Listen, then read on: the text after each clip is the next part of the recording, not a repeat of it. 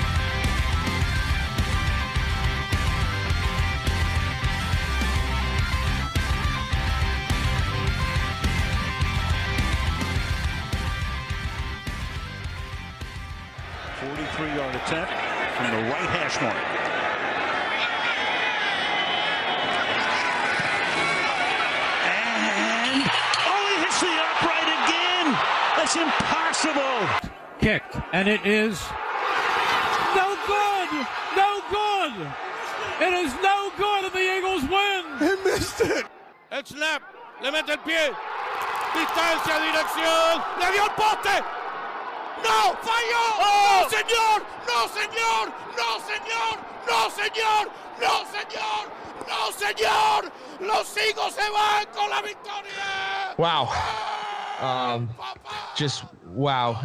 It's it's been a minute, real quick, Justin. How how you doing, man? How was the holidays? Oh, I'm doing great, man. Um, the holidays were, were lovely. Just got to spend the time with my daughter, and I know we chatted before. I was telling you I'm getting over a little bit of a cold here, so just trying to hack that stuff out. Uh, it's all coming out right now. You know the uh, the lovely um, mucus and all that stuff. But you know, hey, uh, that's what the life of a of a parent is like. So, you know, you do you get a little cough medicine in you, get a little Zicam in you, and uh, you know, you just kind of keep going forward. But it was a it was an awesome Christmas break with my daughter, her first Christmas. So like I got a lot, got lots of jerseys. I'm wearing my Wentz. I'm wearing my my Sixers hat. Got my uh, City Ben Simmons jersey in the closet. It was a nice Christmas for uh, Philly sports, and uh, we got a lovely late Christmas present last night. That we did, and we've been riding some sort of crazy Christmas, New Year's present train since this whole run started. And last time we talked, Nick Foles had just beaten the LA Rams, and we were basically saying awesome, but th- there was just so much that needed to be done for them to make the playoffs. Fast forward, we've beaten the Texans, we've beaten the Redskins. The Bears won the game in Minnesota for us. Thank you, Kirk Cousins. And then after the Bears gift wrapped us a playoff berth, we go into their house and steal it from them 16 to 15. I mean, let's just start with first impressions of the game.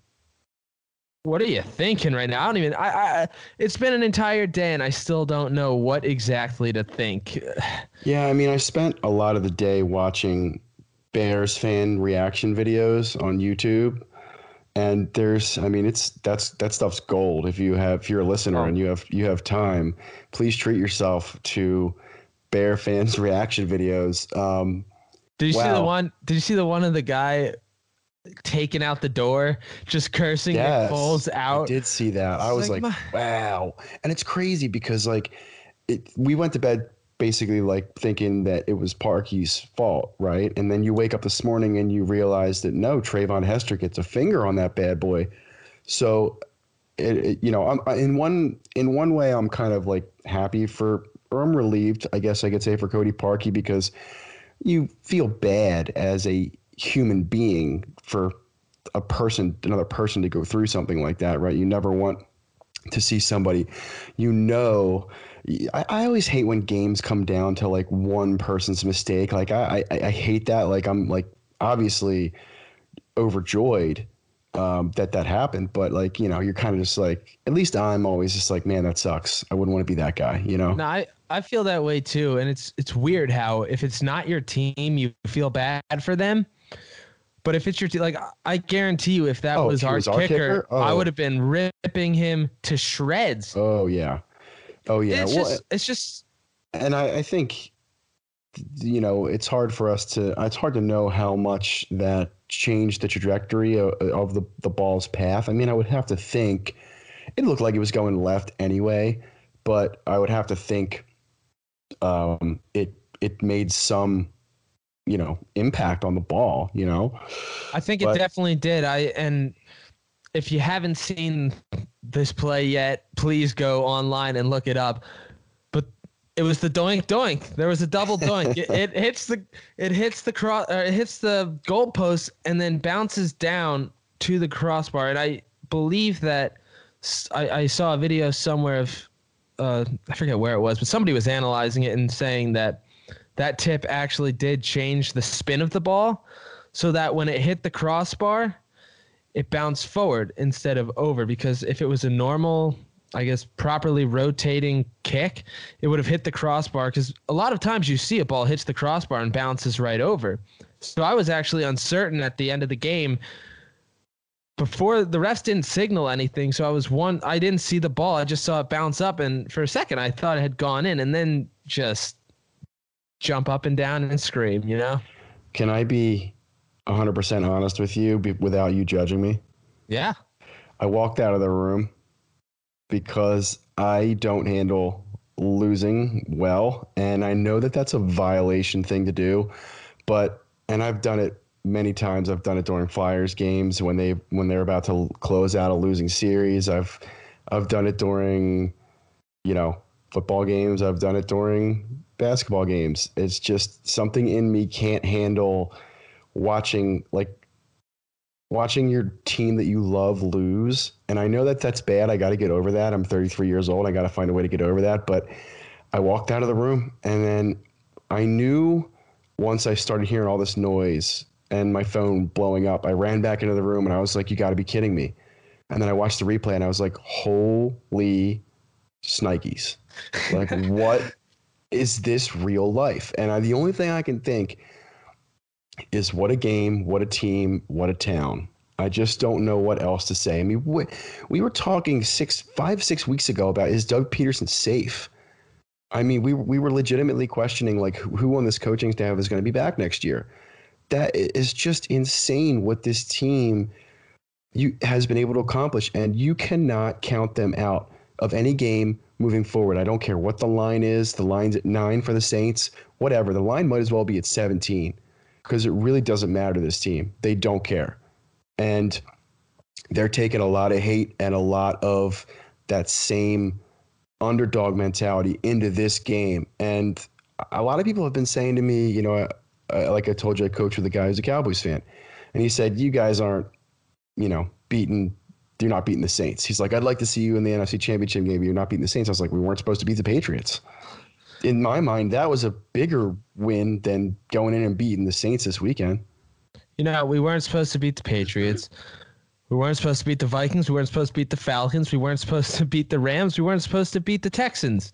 We weren't supposed to beat the Bears. It just, there's no logic to it. Something about this team has just turned on. Whether Nick Foles is driving it or whatever, it is apparent that these guys have stepped on the pedal and are just clicking at the right time.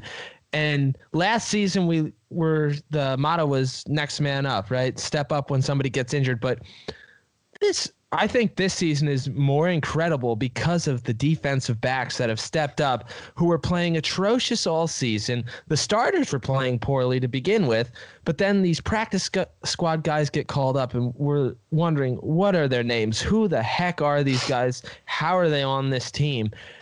And then you got guys like Cre'Von LeBlanc making a huge play to knock the ball out of the receiver's hands. And Tre Sullivan, he should have made that pick, but he's still over the place making good tackles. It's just incredible how it's all coming together, and there's no way you can count this team out. I know a lot of the national media is still counting them out. No chance with the Saints. This Bears game was a fluke, but there's something going on here, and we can't ignore the fact that team's magical right now.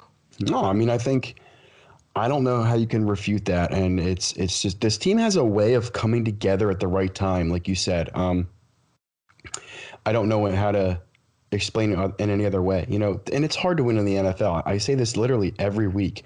It is so hard to win in the NFL, but good teams know, like they know in the back of their, it's like an instinct. They know when it's time. They know. I mean, this team was dead.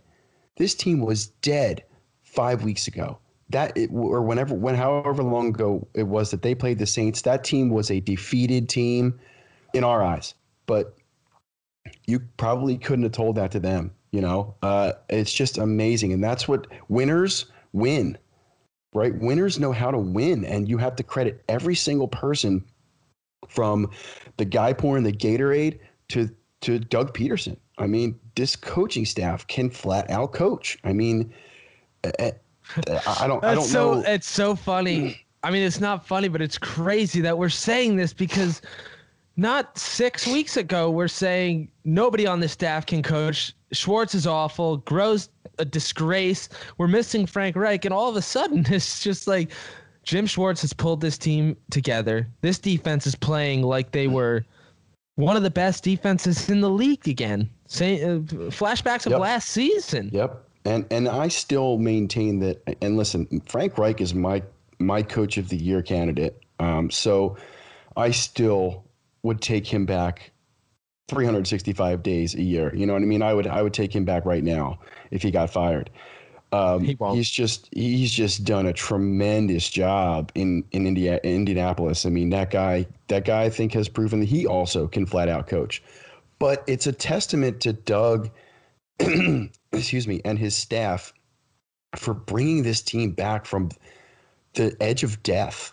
And I, I don't know. I think if you're questioning Doug Pederson at this point, I think you you you need to get your head checked because there shouldn't be any more questions that Philadelphia has a guy who can just flat out coach, and that's a that's a really welcome thing to have. And we haven't felt this way since, you know, probably Big Red, you know, but the early days anyway.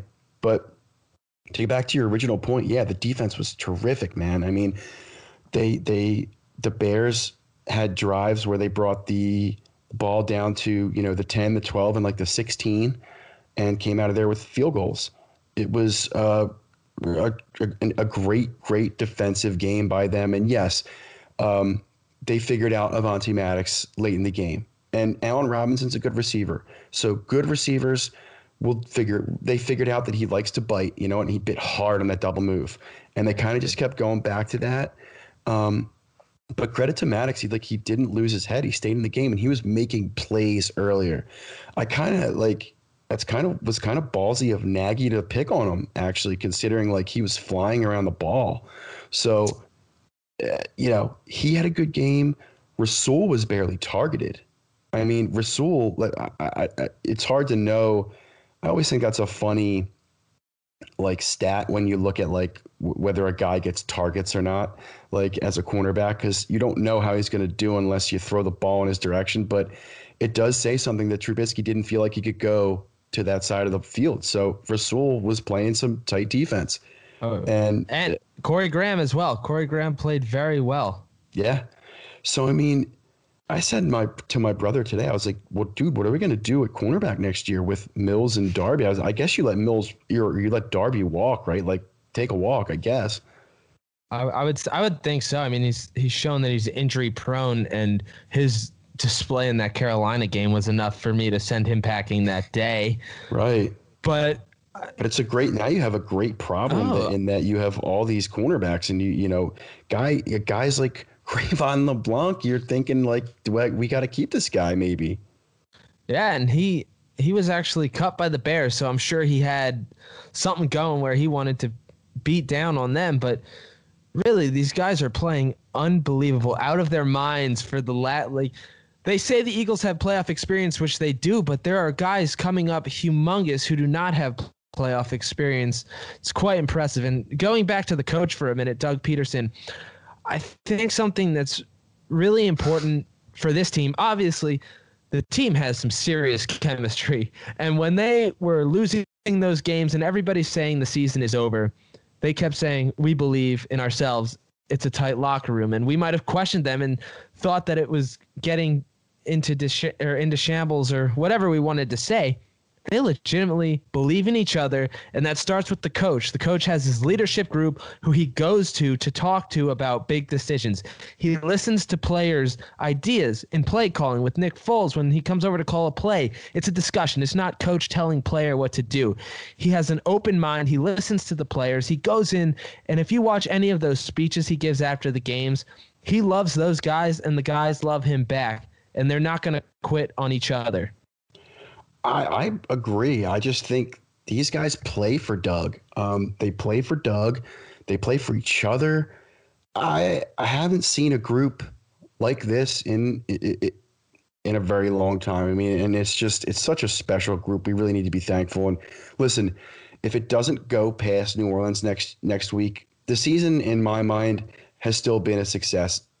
I guess not in the way that we thought it didn't it still didn't go the way that we thought it would go, right? Like we still had some some hopes for a back-to-back uh, championship, but like so it didn't go the way that we wanted it to in that way. At least right now, we're, we're we still have possibly could finish this thing out. I mean, let's be honest, but it you know I don't know. I, I just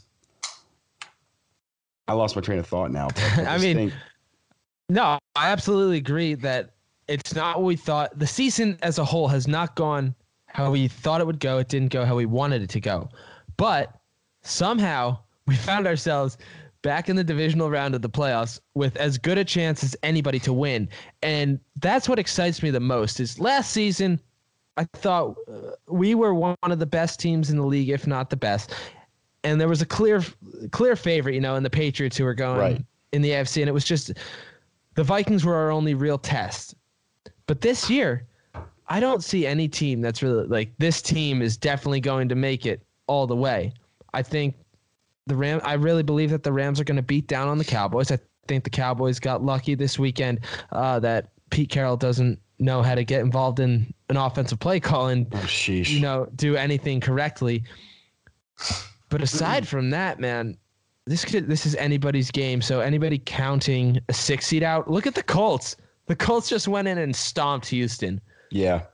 Um, Houston's got a lot of problems. I actually picked Indianapolis to win that game, but for their defense not to show up, that was yeah, that was interesting. But I mean, I I don't know that I agree. I, I'm not a believer in Jared Goff in the playoffs quite yet. He needs to show me something. Um, they're coming off a bye. Gurley's been arrested for a while. He hasn't played that game's going to be interesting. And to be honest, the Cowboys played really well. I mean, their defense was just flying around the ball. And say what you want about, say what you want about um, the Seahawks, they they really didn't open up the passing until like the fourth quarter. That was really sh- it was really interesting. I think Russell Wilson had 22 passes before the fourth quarter. So, uh, I don't know, but Dallas, I have to give credit where credit's due. I think Dallas is is, is a good team. They've made it. Um, They've gotten as far as uh, I think they deserve to be. So, you know, that game is, uh, I don't, and it's not like it's LA, the Coliseum's not a hard place to play. So I really could see Dallas going in there winning that game. And oh boy, if you get a Dallas and Eagles NFC championship game, I mean, all bets are off, man. That will be a battle to the death if that were to happen. But we can't look too far ahead. We're going to look back at some of the things that went on in this game, starting with our man, number nine, Nick Foles. I mean, what My more goodness. can what more can you say, man? This guy just is so even keel. And the first half didn't go the way he wanted it to. 10 of 16 for 143 yards. Now he got sacked once and threw two picks. But he just he never believes that he's out of it. No matter what happens and the guys believe in him. They feel that, and you hear it when they talk about him in post game interviews that they thrive off his level headedness and truly believe him when he comes back from throwing an interception where the first one that was iffy. It was it was thrown behind Smallwood, but that was a great play by the linebacker to be honest to rip that out. The second one was there was pressure on him, but that's one you want to just throw out of bounds. Don't even give him a chance to pick that off, especially when you're so close to the end zone. But I guarantee you, he went back after each of those plays and was like, "My bad, guys. We got this." And everybody believes him, and that's why they come back as strong as ever. And the interceptions didn't even turn into points. I don't believe. He just has this unflappability about him. Like I just, I don't know, man. I've never seen. I have. Ne- I'm not flummoxed to use my. Uh, sorry, Shane, to use your word. My little brother. He used this word in conversation last week, but I never. I'm not flummoxed by sports a lot. But this is a situation where I literally just do not have an explanation. I have no idea why this works. Um, a guy that was going to quit football, it, it, he's one of the he's one of the best quarterbacks in the NFL. I mean, it's just crazy. I mean, clutch it, gene. He's I, got the clutch gene. I I don't know, man. I don't know what else to say, but Nick Foles is a winner. Dang it, the kid, the guy is just a winner. He just wins games, and they're not they're, they're not always you, have one you know you have the 15 and 10 games over the falcons and then you have the 38 and 7 wins over the vikings and then you have like the 41 33 nail biters and then you get the 16 Uh, 15 nail biters it's just like the guy wins every kind of game you put him in i mean he's got four he's four and one in the playoffs since And- bringing him back And in the third or in the fourth quarter there, he just comes out and drives them 60 yards against the best defense in the NFL. And after watching that game, I'm sold that the Bears are legitimately one of, if not the best defenses in the NFL. And he just goes down so many third down plays where he just makes a clutch throw. And I had the stat up about um, over the last four games in general, Foles has gone 38 to 46, which is 82.6% for 431 yards, five touchdowns, one pick, and a 132.9 passer rating on third and fourth downs. Last that's night he went- ridiculous or last night he went eight of eleven, which was seventy, almost seventy three percent, with a touchdown and a one twenty two point nine rating. And you look at some of these throws, and third and nine where he hits Jeffery, it's just fourth down where he has to side arm it to Golden Tate, who had a huge game. He only had a few catches, but they were some of the biggest catches five for 46 yeah he since was- he's like the, the one where he he it was a deep ball and he took a solid hit and he actually walked off the field while the Bears defender was uh, shaken up worse. And then this one on fourth fourth and goal where just gets open, makes the play, and th- that was an incredible throw. It it might have looked easier just because it was so short, but when you went back and looked at it, he had to sidearm that, throws a perfect ball with just enough time to hit Tate.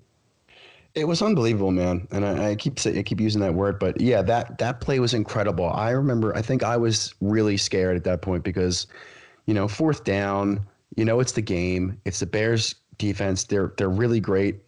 And you know, it was funny. I was thinking like, I was I, I don't remember whether I said it on third or fourth down, but I was texting to a bunch of people and I was like, "Here comes Philly, Philly. Just do it. Why not?" Right? Oh, and then they run the and then they run the trick play and i was like oh my god they're doing it they're doing it they're doing it. And i thought they really worked but you you know then you realize like they really couldn't. I mean every defense in the world would have that like marked up you know uh, to a t at this point but Yeah. it was it was that was a little bit of gamesmanship by doug Pe- doug pederson there that i really appreciated um but then yeah that they they they score they go down and score and the two point conversion which it's embarrassing that they didn't get that right. Um, but you know, here we are again talking about an officiating crew that that got calls wrong, and this is like a this the same story with this. Not just the Eagles, officiating across the NFL has been horrid this year. Oh, absolutely atrocious. horrid. The ball clearly crosses the plane. It clearly goes over the white, and I don't. That nothing on that play was different than any other dive play that I'd seen this year. It was no different. It was the exact same camera angles, the exact same thing that you look for. You could see the plane, you could see the ball. He was over. I don't know what more they needed to say, and it was almost like Collinsworth was trying to sell the audience on, well, you know, they, it was, uh, you know, they can't overturn this because uh, the the the refs uh, made the call on the field, and so it's probably going to stand. What are you talking about? Yeah. I just think in that situation, the refs cornered themselves by making that call on the field where I don't know if they're putting it in their minds what the reaction is going to be by both sides, but if they tur overturn that and call that a two point conversion, you know they're catching some serious flack from Chicago's fans. But I May- almost maybe, but like, but, Yeah. like that's what the you got to make the right call. You That's have to what make the the, right criteria call. is. If your only criteria is that it has to break the plane and you have to show that it breaks the plane, like, I don't, dude, pause the screen and draw a line down the screen. Like they do it all the time as analysts. I don't know why they didn't just do that. Like they draw that little yellow line. Like I don't. I could have done it on my TV. I just didn't feel like putting a marker on my TV. Now, if just looking at that, real, I want to kind of dissect that entire four play sequence and then the two point conversion. Uh, there was some discontent, I guess, or just they weren't. Uh, some people were not happy with the two runs uh, with Sproles, and they could have made those two runs more effective. But I, I really like bringing the clock down and running those two plays so that it forces the Bears to use their timeouts and it just runs the clock down so that the defense doesn't have to be on the field for as long. No, I was fine with that. And somebody asked me, um, somebody from work that I was texting back and forth with, with asked me, um, you know, why did they do that? And I was like, I'm pretty sure they were doing that just to kill clock. And so that that run I was fine with, but I have to say, um, Doug got a little too. I think he was just a little too into the Sproles up the gut run last night. I- I mean, it, obviously we're here talking about a win, but I, I don't want to see him do that as much as he did against New Orleans. And that was kind of my fear that when he came back, listen, I think that Darren Sproles changes what the Eagles are able to do on offense in a in a good way, in a positive way. I will say that. But I don't think he's a running back you can hand off and have him get you chunk yardage up the middle. He's not that's not what he is. So I'm just curious as to why we're trying we're doing that instead of using the the running back who like almost is twice as tall as as Darren Sproles and Josh Adams and have him do that heavy lifting. I mean, it's it's a tough call, and this is something where you have to have faith in your players. And I'm concerned with both Smallwood and Adams about a big fumble at a big time in the game. And I think by putting the ball in Sproles' hands, you have more ball security, and he's he can break away for bigger plays. I don't like running him up the gut either, but I'm not sure that I feel comfortable handing the ball off to an Adams or a Smallwood in a big situation, especially in that if there's a fumble on that one yard line, oh man, I don't even think. Oh think. yeah, get that. it, get out the pitchforks. Um, so I understand the reasoning there. I just think that there were times where you know second down, first down, where we're running Sproles up the middle, and it's like, all right, are we doing this to be safe, or are we doing this because we really think that it's going to provide us with positive yardage? So, um, we all know running back is uh, an issue. Uh, it's it's it's an area where we need to add some bodies. So again, I think that Sproles. Can I hit you? Can I hit Yeah. you with a quick why I think they might have done that, and go ahead? whether or not they actually believe that he was going to pick up big yardage or any sort of chunk yardage, I'm not certain. But I think just handing the ball off to Sproles enough creates that threat that he's going to run the ball. It opens up the play action, and when you have a guy like Sproles who can act as almost a wide receiver, it just opens up the field so much. If you show every now and then he's going to run in different ways. And you have to, that way, the defensive lineman can't focus on the outside thing. Oh, Sproles is running. It's going to be an outside run. They have to respect the fact that Sproles is going to run it up the middle. Because if the linemen block well enough and create a big enough hole, he's small. He's not a bruiser, but he'll sneak through that hole up the middle and break away for a 10 or 15 yard gain. So I think it just opens up the field furthermore. No, that's a great point. I mean, I I have to agree. I mean, um, uh, yeah, I would have to agree with that. Um, I think, uh, you know, I, I would like to see a little more creativity in in the run game. Um, we we don't have the horses for that right now. We don't we don't have those guys.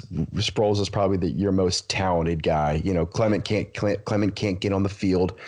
Do we do we know why? Is he done for the season? He's- yeah, done for the season, IR right? they IR'd they him. IR'd him. So Clement's done. You know, Ajayi was has been done for all year. So I mean, you don't have You don't have the horses. It just is what it is. So, um, but getting you know, getting back to Nick, I mean, listen, man. I wrote a article at uh, at two one five um, this past week, and uh, I I, me- I meant to tell you, I like the article. I really did. Appreciate it. Yeah, I, and this is this has been something you and I have been talking about, but uh, I just been seeing on Twitter so much of this Foles Wentz thing, and I know we're going to get into this, um, so maybe this is a good leaping off point, but it just it, it just it's been like, well, what if what if Foles does this, and what if Foles does that, and and and all this stuff, and I and I have to, I, I just it got to a point where I was like, everybody, you guys.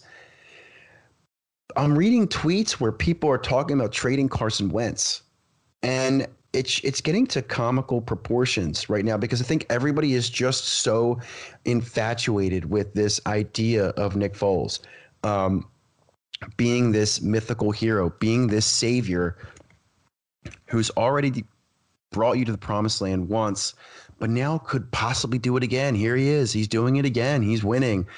And I think people are so caught up in this that they are, and this is Philadelphia, right? This is what Philadelphians do. They're ready to ship out a 26 year old MVP candidate. And so I, I, took that and I, I went to my computer, I banged it out. Um, and I got some interesting hits back from it. It, it seemed to be somewhat controversial on social media, which is which is fine. That's what I was going for. You know, um, some people called me an idiot. Some people said you're absolutely right.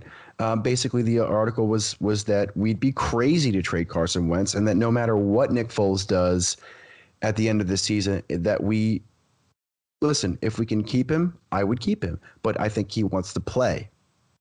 So Uh, if that's the case, so. right? If that's the case, and there would be a market for him. Listen, if he won another Super Bowl, there would absolutely be a market for him. But um, we'd have to, fra- you know, I would, I would franchise him and trade him. To be honest with you, that's what I would do if we weren't going to keep him. But I just like to get your thoughts on this whole thing because I think I know where I stand. I just think it's absolutely ludicrous to to entertain the idea of trading away Carson Wentz. I don't see it. Um, it's just too it's a unique situation because of Nick the, the nature of Foles' contract, but people can't wrap their heads around if this guy brings us another Super Bowl, we'd be letting him walk and we can't have that. So it's like what is the answer here?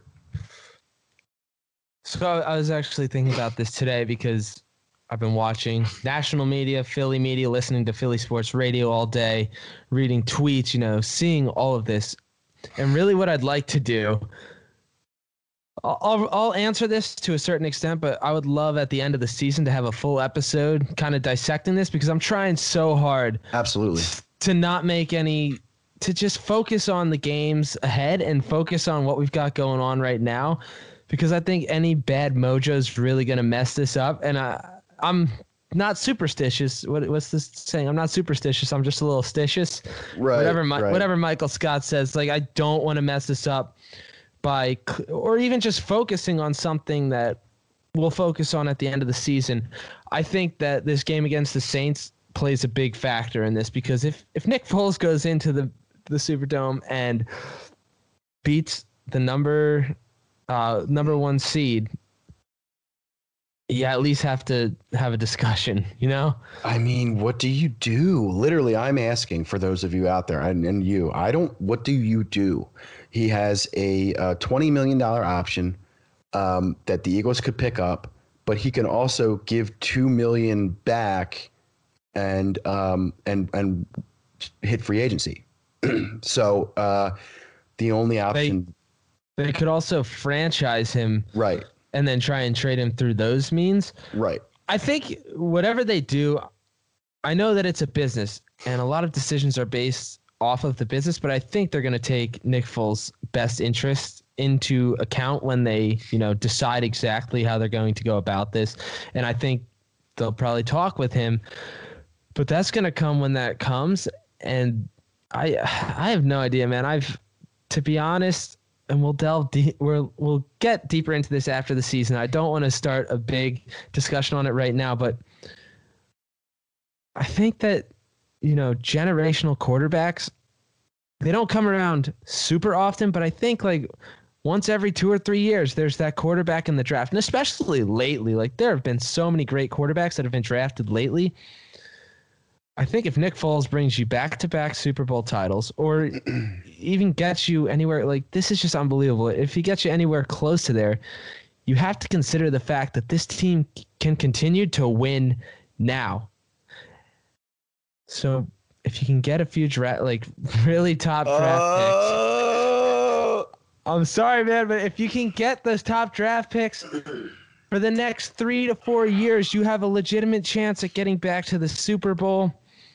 You have more money to work around at the other positions because it is a team sport. And I, I wanted to pull up the exact stats, and I'm going to do it when we go over this in depth. But if you pay the quarterback all the money, there's not enough to go around to give them the right assets and build a defense as well to be a complete team. I mean, you look at Matthew Stafford, Kirk Cousins, Matt Ryan, Aaron Rodgers, since they've gotten their big contracts, hasn't gone well for them. We'll get to that when we get to that. I don't want to talk about this too much, but I just I am I am weighing the options and trying to look at it in in the most logical, but also I don't know, man. There's just they yeah, it's, it's it's hard to look at it without emotion. And you're, I know exactly what you're just going to say. They play for this guy. They they do. They, there's no way. It, not like they don't play for Carson. I think there's a lot of things that went into the timing of this. You know, uh, you know Carson playing possibly several games with a broken back, and he's playing on a on a fresh, like a, a newly constructed leg. I mean, there's so many things that people. I'm not saying you, but people aren't taking into account. Um, and then you know rumors that Doug opens up the playbook a little bit more for for Nick when he comes back and starts and and you know maybe I, I don't know how these guys view Foles versus Wentz. I don't know. I really don't want to sit here and, and say they play harder for one guy than they do the other. I don't believe that. Is it possible that they started playing looser because they felt like they were out of it? Maybe. Um, I, I tend not to put a whole lot of stock into all that all that hearsay stuff. I just Nick. I just I just think Nick is he's just got a head about him that is just um, it's he's just a special guy that somehow has found something here. He's found something here with, in this city with Doug Pederson with this team, and it it should be celebrated. I a hundred percent agree. It should be celebrated. If if the situation was different, if his contract was different, if he had two more years, oh boy, if he had two more years, I don't even I don't even know what the what the conversation would be then. I just I I'm with you. It, could could we win two more times with Nick Foles? Uh, who the hell knows? Maybe. But I know, but I know, like I know Nick Foles is a good quarterback, but I know Carson Wentz is a good quarterback. You know what I mean? Like I know Carson Wentz is going to be a good quarterback. We haven't even seen we haven't even seen him at his peak, at his prime. That's what scares me. To, to we've done this in Philadelphia, and this is I'm gonna I'm gonna get off my high horse after this. We've done this in Philadelphia in other sports. We traded away guys like Patrick Sharp, who went on to win three Stanley Cups in Chicago. One of the worst moves the Flyers have ever made. Um, we say we traded away Sergei Bobrovsky, who went on to win two Vezina trophies as the best goalie in the league. I mean, I just we got to be really careful about the the ideas that we start to entertain as fans without sitting down and looking at them logically. Because if you can sit down right now and i know that there's people out there who could do this but if you can really sit down there right now and look yourself in the mirror and say you'd be comfortable trading away Carson Wentz and you would take what come what may you have a you have a stronger like resolution or whatever the word is you have like a stronger uh, conviction than i will ever have. I mean, I, I think we're gonna have a really good discussion about this at some point when we can, you know, look at all the facts and look at all the film and really have an educated it's going to be a little bit emotional but have a strongly educated discussion on this. It's just such a difficult position because we don't know what's going to happen. You know if you keep Wentz I feel like there's so much pressure on that kid's shoulders. And if he is anything short of that MVP that we saw he's going to catch a lot of heat from Philly fans who wanted Foles around. But if you keep Foles, trade Wentz, and then Foles can't get back to this glory, whatever it is, his his magical run when a full season beats him down, then we're going to be thinking, what the heck did we do? But at, at It's this sort of a at- yeah. It's it, go ahead. at this time, I think you just got to ride the Foles train for the 2018 slash 19 season and just see where we're going because we are on one hell of a ride. Yeah, we are, and and you know the last thing I'll say is it. I wouldn't want to be either guy, really. I mean, I wouldn't. If Foles wins, I wouldn't want to be Carson because now I got to follow up two Super Bowls, and good lord, if I if I don't do it the first two seasons or first three seasons, my God. Um, and then if you're Foles, I mean, you, you're going to try to stay. What you want to stay here and be under Carson Wentz? Like you've got two rings, like.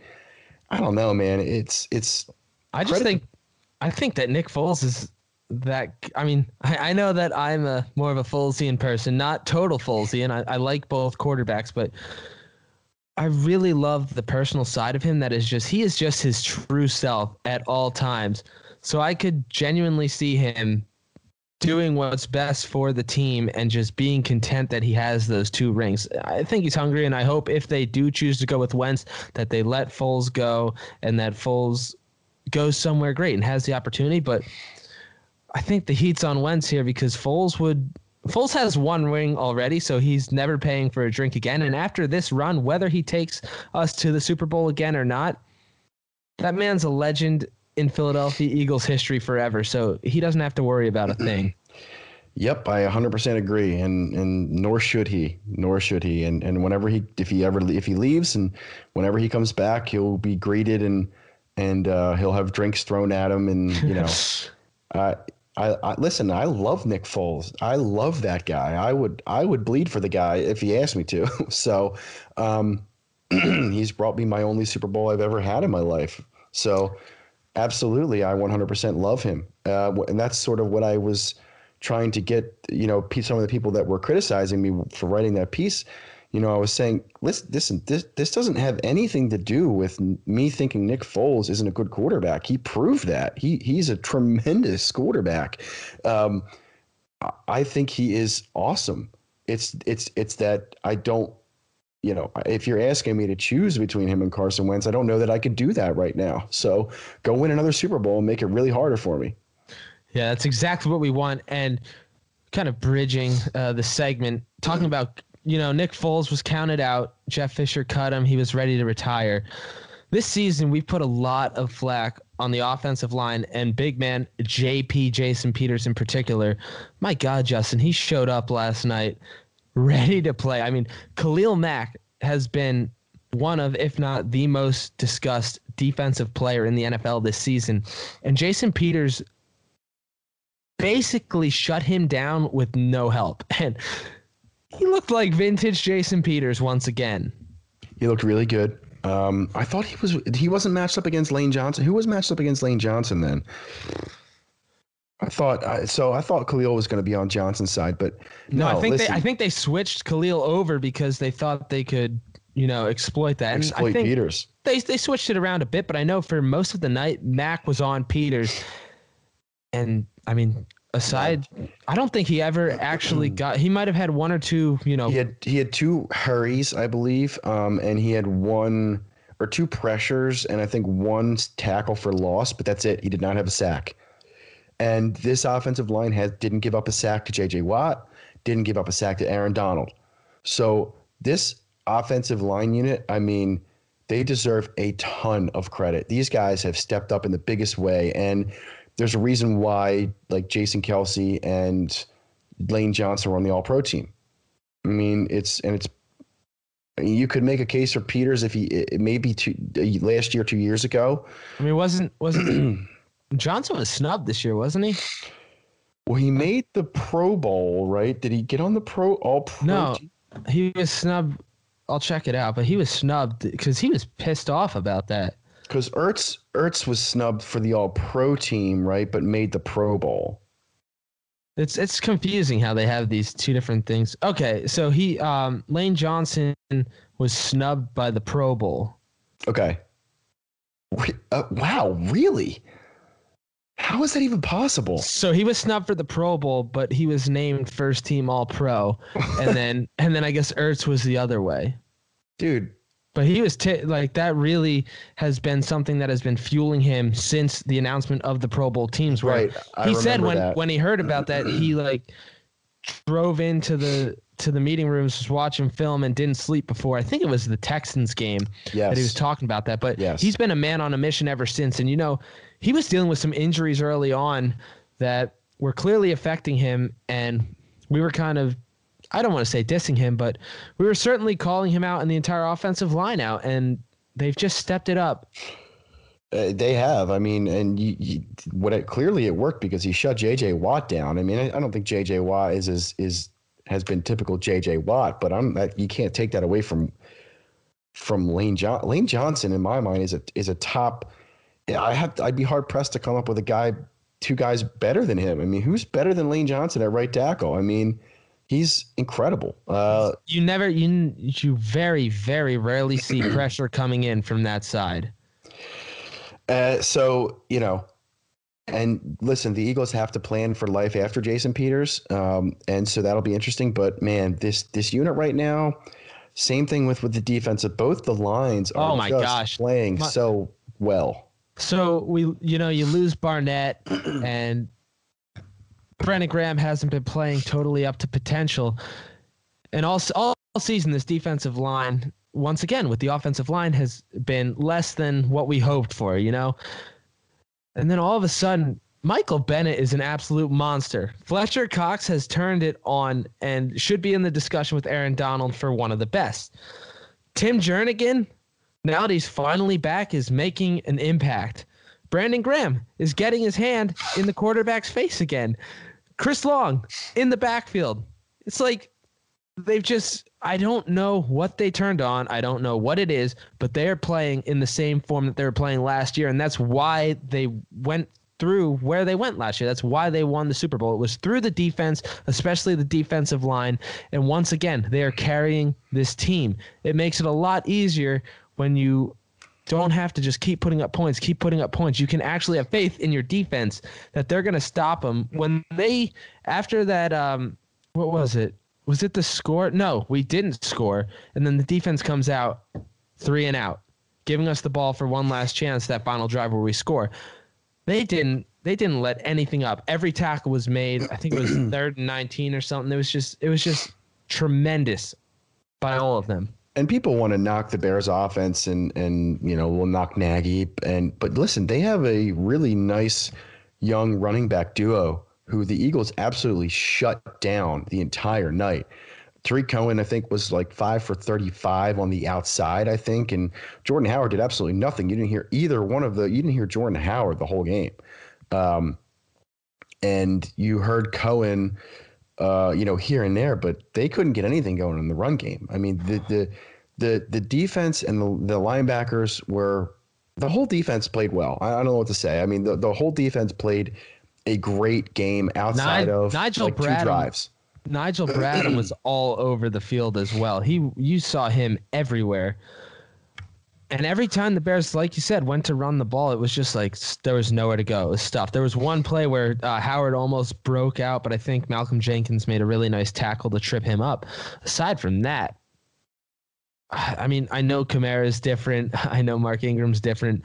It's going to be a tough task, but Yeah. Yeah. If- and, if- uh, if I've ever felt confident about this defensive line, like last time we played them, we had no confidence. Now I think we can. I don't. I don't know. At least contain them.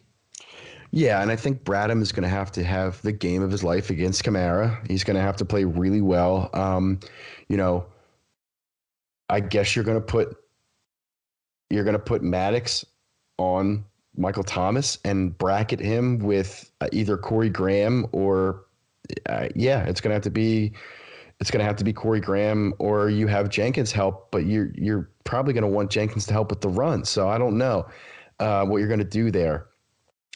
But Maddox, I think, is playing as your best cornerback right now, and I think you have to you have to you first have to sit him down and say, "Hey, big boy."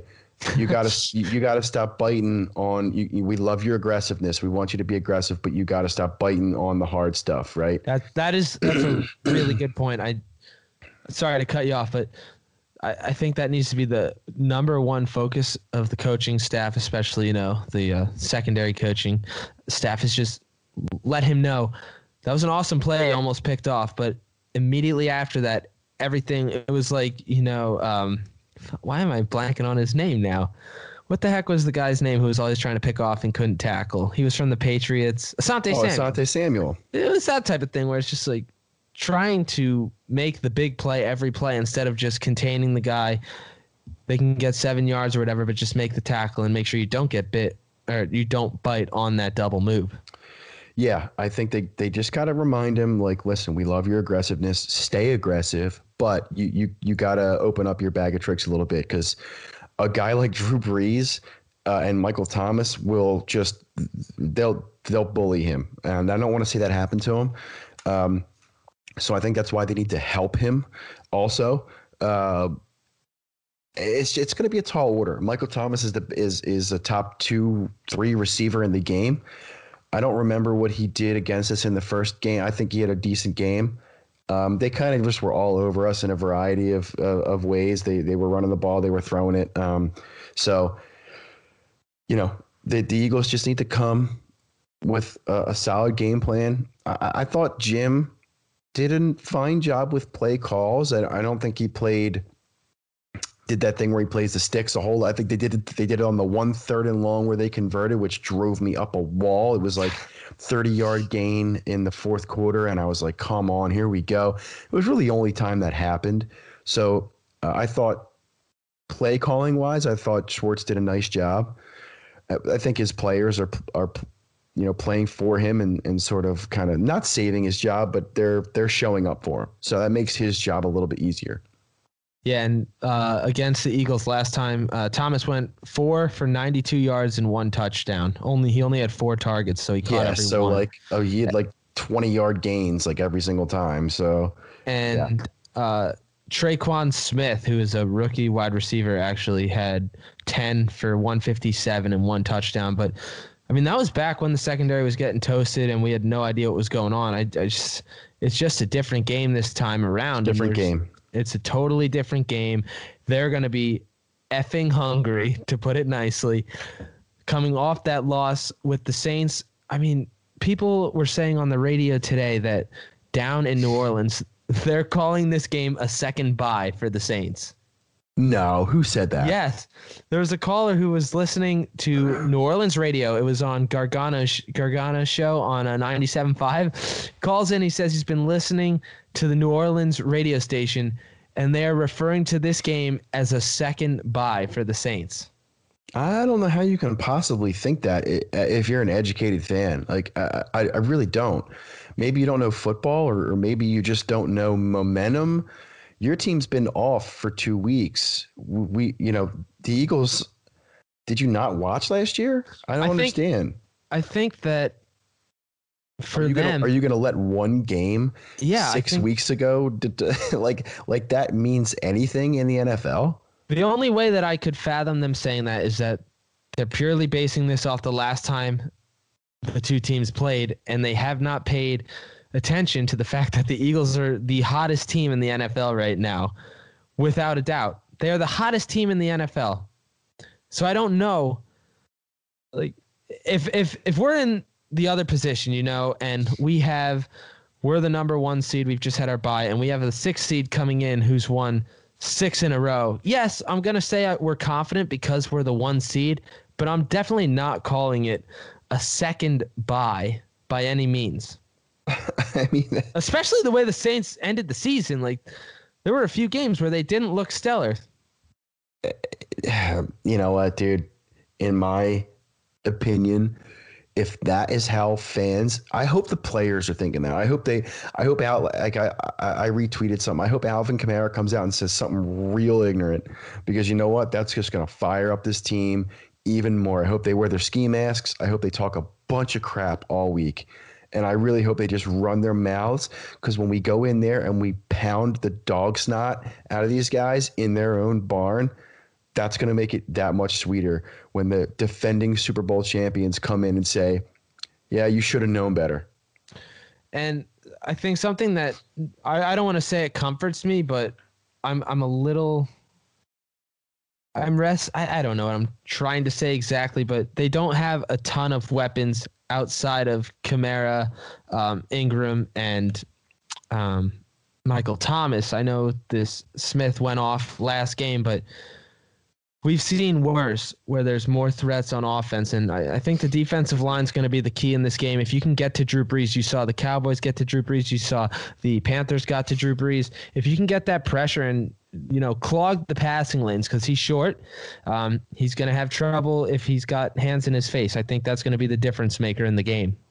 I, you know what, and I, I agree, and I think people need to not forget about what was it the twenty which which whichever Super Bowl was it where the Broncos with Peyton Manning just got shellacked by oh, Seattle? Yeah, stomped. Right? Stomped yeah. by Seattle. It was like 58 to like seven or, or 14 or whatever it was. The, that was Peyton Manning's like most absurd year ever. That was the best offense. It was a record setting offense. And they got to the Super Bowl and they were crushed by a better by by the, the team just came out and stomped on them defensively and ran the ball up and down the field. So I don't know why people think that this is the NFL, man. I mean, anything can happen.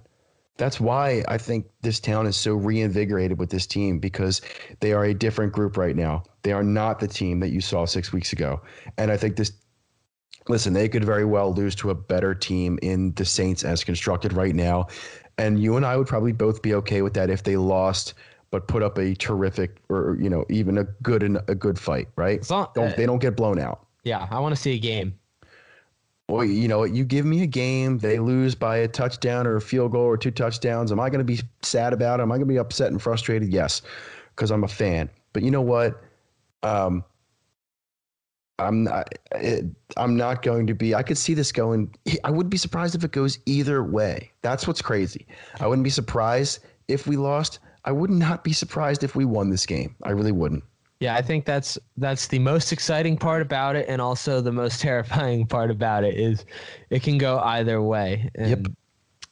I'm, it's a little different because you're going into the Superdome, so that's going to be tough. And quite frankly, Soldier Field was loud. That was a yeah. really loud crowd. I don't know if NBC had some mics up in there making it sound even louder, but that no, was a good place to play. A lot of history there. You know, Soldier Field. I have a lot of respect for Chicago, and I was thinking today, um, you know, driving. There's certain teams where you feel like the product is better when they're good. And I think Chicago is one of those teams. I really do. I, I think that um, the NFL is better when the Chicago Bears are playing in the playoffs. I just, they're one of those iconic teams, you know, and, um, I also like a fair bit of turnover every couple years.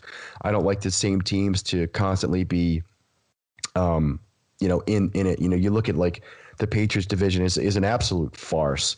Yeah. Uh, that that nobody else can get in there. But excuse me, I digress. Um, it was nice to see the the uh, you know the Bears back in it.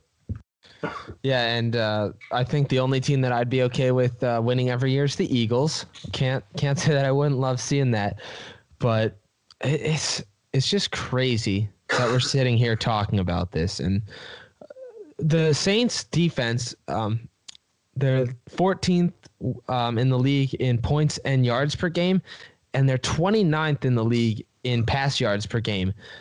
They are second in the league in rushing yards per game. So I think it, it, it matches up really well for us defensively. Their defense, Nick can just do his thing and go in there confident, not be too concerned. We'll show him the run, and who knows? Maybe you can break through. But you know, the second best ru- rushing defense in the league, we're not going to have Josh Adams going off for 150 yards and three touchdowns, or like a Legarrette Blunt type performance in Super Bowl. No, probably not. And I think um, if the Eagles, you know, if you want, I don't know if you want to do predictions or not, but uh, if, if Oh, you yeah. want, um, I haven't given it a ton of thought.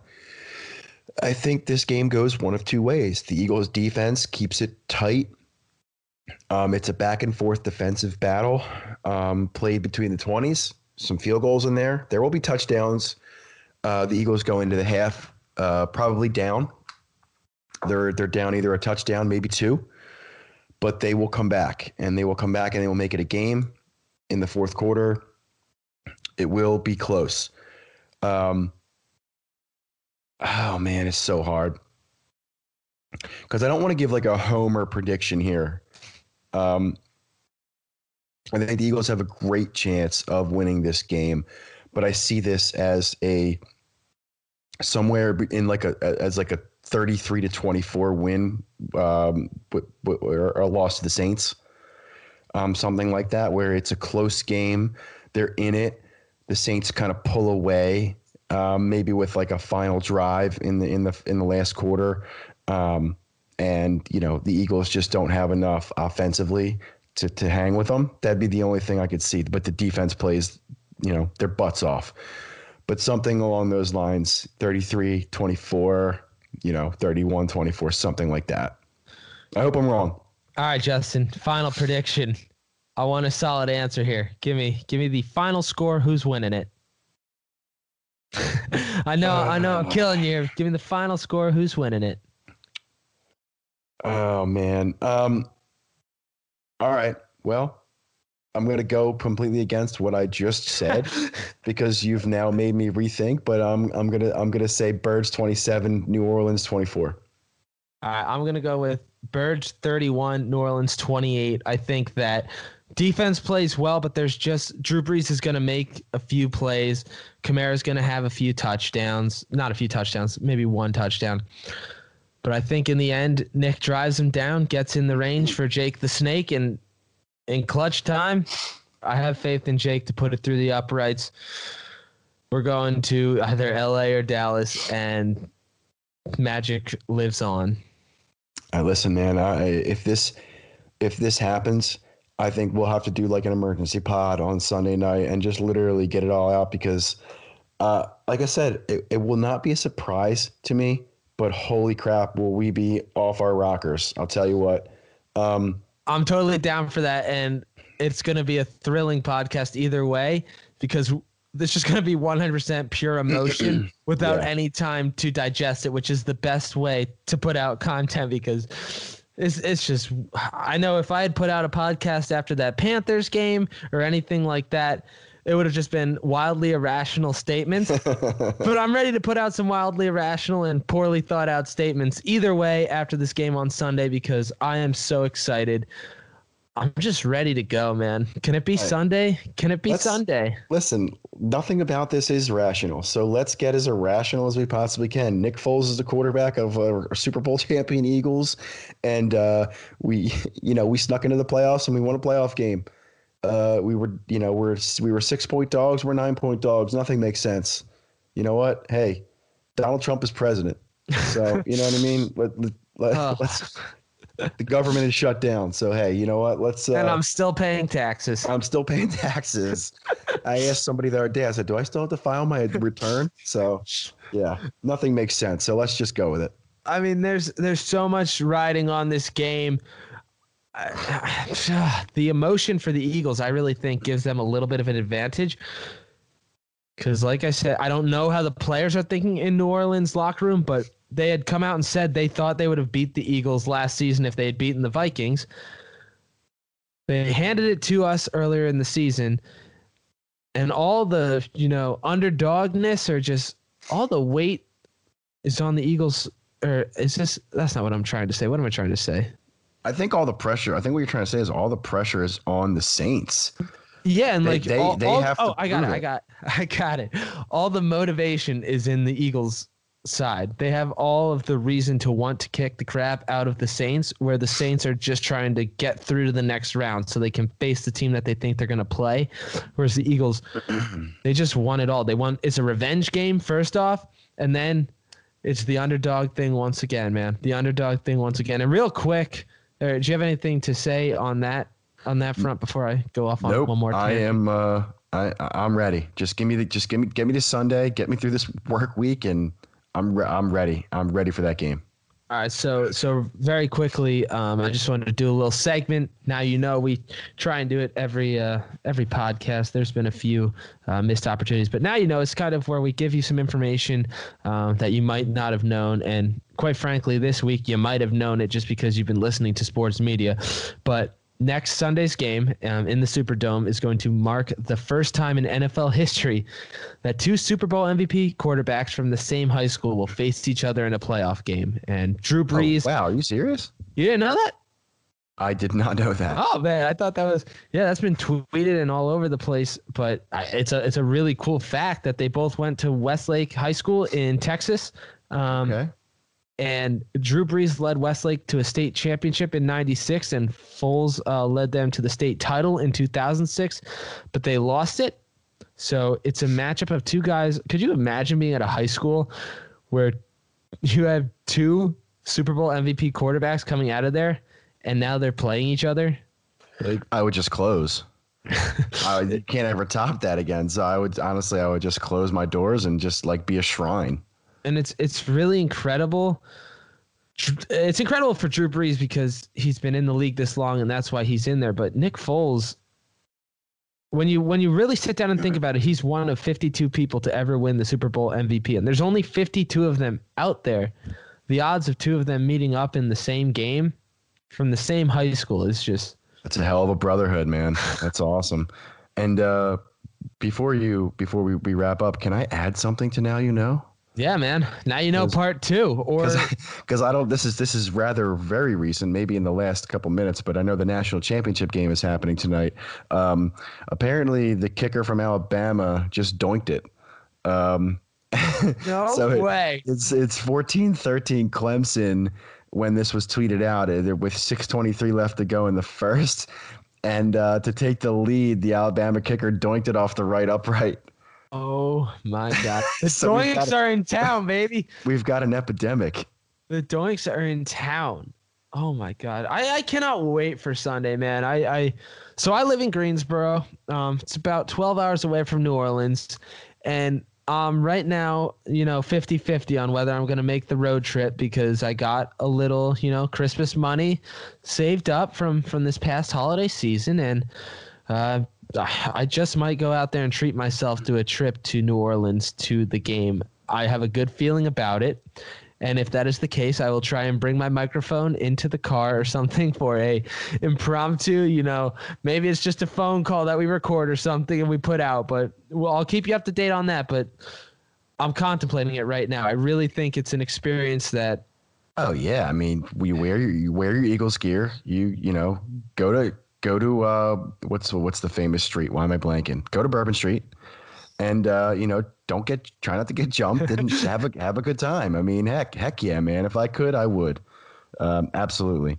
we'll, we'll see about that, but around Philadelphia, elsewhere, uh, I guess we'll just touch on those Phillies making a little move there. What do you think about signing Robertson?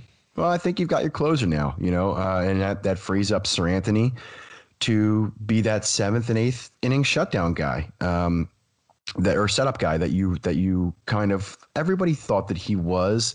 I think as the season went on, you were kind of thinking he's not a true closer anyway, and now he gets to be that setup man that you really want him to be. He can come in and throw heat without having to get those really hard three outs. You just brought in a professional closer uh, and that's what he's going to be. So I'm happy. I'm really happy with that. I really like the small moves that the Phillies have done. They are a, a better team on paper than they were last year. I, I think they're just going to be better overall, just with the without the Macharper move right now. With without either one of those guys, they're still a better team. And I think we they're they're four they're four to five wins better with the McCutcheon and, Robertson and um, the Segura moves. Now it's been such a weird free agency. Um, with it, it just seems like Machado and Harper are kind of it's like a slow moving chess game, uh, and it just it just seems like it's. Uh, I don't really know. The, you know, the beats don't have a lot to say. Yeah. You know, there's not a lot of information going around out there. The only idea I have, and you know, I don't have insider information. This is just me kind of looking at it from afar and trying to speculate. So, disclaimer: no sources on this. Mm-hmm. Um, I just think that the two of them are trying to work something out with the team that interests them more than Philadelphia. But in the end, if the money is the money, I think they'll come to Philadelphia. I think if if New York or LA can make a deal that it might not be the you know historic gigantic contract that the Phillies can do, but if they can give them a deal where they're happy enough to go and have more of a chance to win or be in I you know the two biggest cities in in the country, Philadelphia is not a bad spot. Um, I love it here. I think it's it's it's the fourth largest media market uh, sports wise in the country, and I don't see why they wouldn't want to come here. But New York, L.A., if they can make that a deal, I think that's where the two of them would prefer to go. And if not, I think. I mean, I, I, just hope if they do choose to come to Philadelphia, they're coming here with a clean mindset and ready to give their all to Philadelphia and not like, up, oh, I'll take my money and play my time here, you know? Yeah, I agree with that. And I think it's going to play out. Uh, it's out of our hands, unfortunately, but I think it's going to play out. And I think we have a, still as good a shot at either one of those guys, probably Machado more than Harper, as we did before. So we will uh, we will see what happens with that. But you know, I'm I can't. I, I want football to take its nice slow pace, especially with the Eagles you know, take its time as long as stretch we're in it. But stretch it out, baby. I stretch it out. I can't say that once football's over, I'm not looking forward to to baseball season. I had a lot of fun watching baseball last year, so I'm I'm looking forward to that again. I mean, there was a time last season where the Eagles had just won their Super Bowl.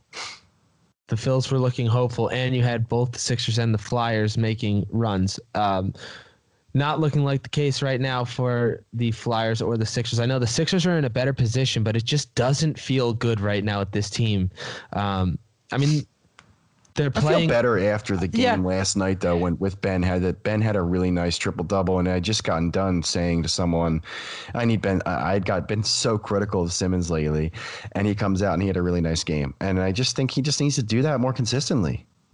Yeah, it's just I mean I have a sour taste in my mouth from that Boston game on Christmas, and just anytime they uh, play a big team, man. Uh, we're not going to go into it now because this has been a posse podcast. Right. We don't want to get neggy neggy, but uh, it's just those type of games where you wonder: is this team really going to be able to compete even into the Eastern Conference Finals? I mean, um, I think, and I, this is all I'll say, but I, I wrote a piece basically saying how they, they need another true guard. I think, right, right. Uh, because they can't stop anyone. They can't stop any team's good player. Um, they they they Kemba Walker 60 points. Kyrie Irving had 40 points. Like they they can't stop those guys uh, with the configuration that they're playing with right now because Ben Simmons is playing as a one, but he he's he's really a three, and then you don't have a true one and and JJ's a two, yes. Um, but Butler is also more like a two. So you don't that without the Fultz the Fultz Zaire thing has killed us. It really has hurt us this year. Yeah, and and you know Ben's like a three, but he's a three that can't shoot, so that makes it even more difficult. Exactly to work that offense around. We'll see where it goes. There's there's still time there. The NBA season's a long season, so it's not like the NFL where you lose three games and you need to get concerned. It's a long season, and you hate to look at it that way, but it is that way. So if they can catch fire and figure stuff out, I'd love to see it happen. Um, do we want to touch on the Jimmy Butler thing? I, I'm, I don't have too much on it. I don't know no. what's going on exactly, but I just hope that they work work things out there. And I like I Brett, said to you, yeah, go ahead. I just hope Brett Brown figures out how to work all these players together, and whether they get that guard or not, they're gonna have to find a way. They have three really solid players and then some solid role players. So I, I don't see with this group. I, I know that it's not ideal, but with this group, I, I don't see why they can't make the run if we figure out how to use all of the pieces to their best abilities. I 100% agree. I think I don't think there's too much to that. I think it's mostly, you know, I think it's some BS there, but um, you know, the players got to have the conversations like that with a coach, and Brett has a tall order. He has to figure out how to use these guys, and uh, I don't want to say the clock is ticking, but you know, he, you know, he's he's got to start figuring out how to use these guys. That's all I'll say. Yeah, man, he's been here a while, but we'll see what goes on with that. And do you want to say anything about uh, our boys in black, the Flyers? Uh, no, they're we're they're kind of in stealth tank mode. Um, Yeah. and uh, it's just there's a lot of things that uh, you know are I don't know, kind of have gone wrong at this point. Uh, that that a an AHL coach isn't going to come up and fix. It's a problem of uh, the roster, and I think they need to do a lot of. I'm, I'm I'm getting ready to put out a piece in the next week about how they they pretty much not have to blow up the core, but they do need to make some serious changes to it because this core has proven that they they can't win together.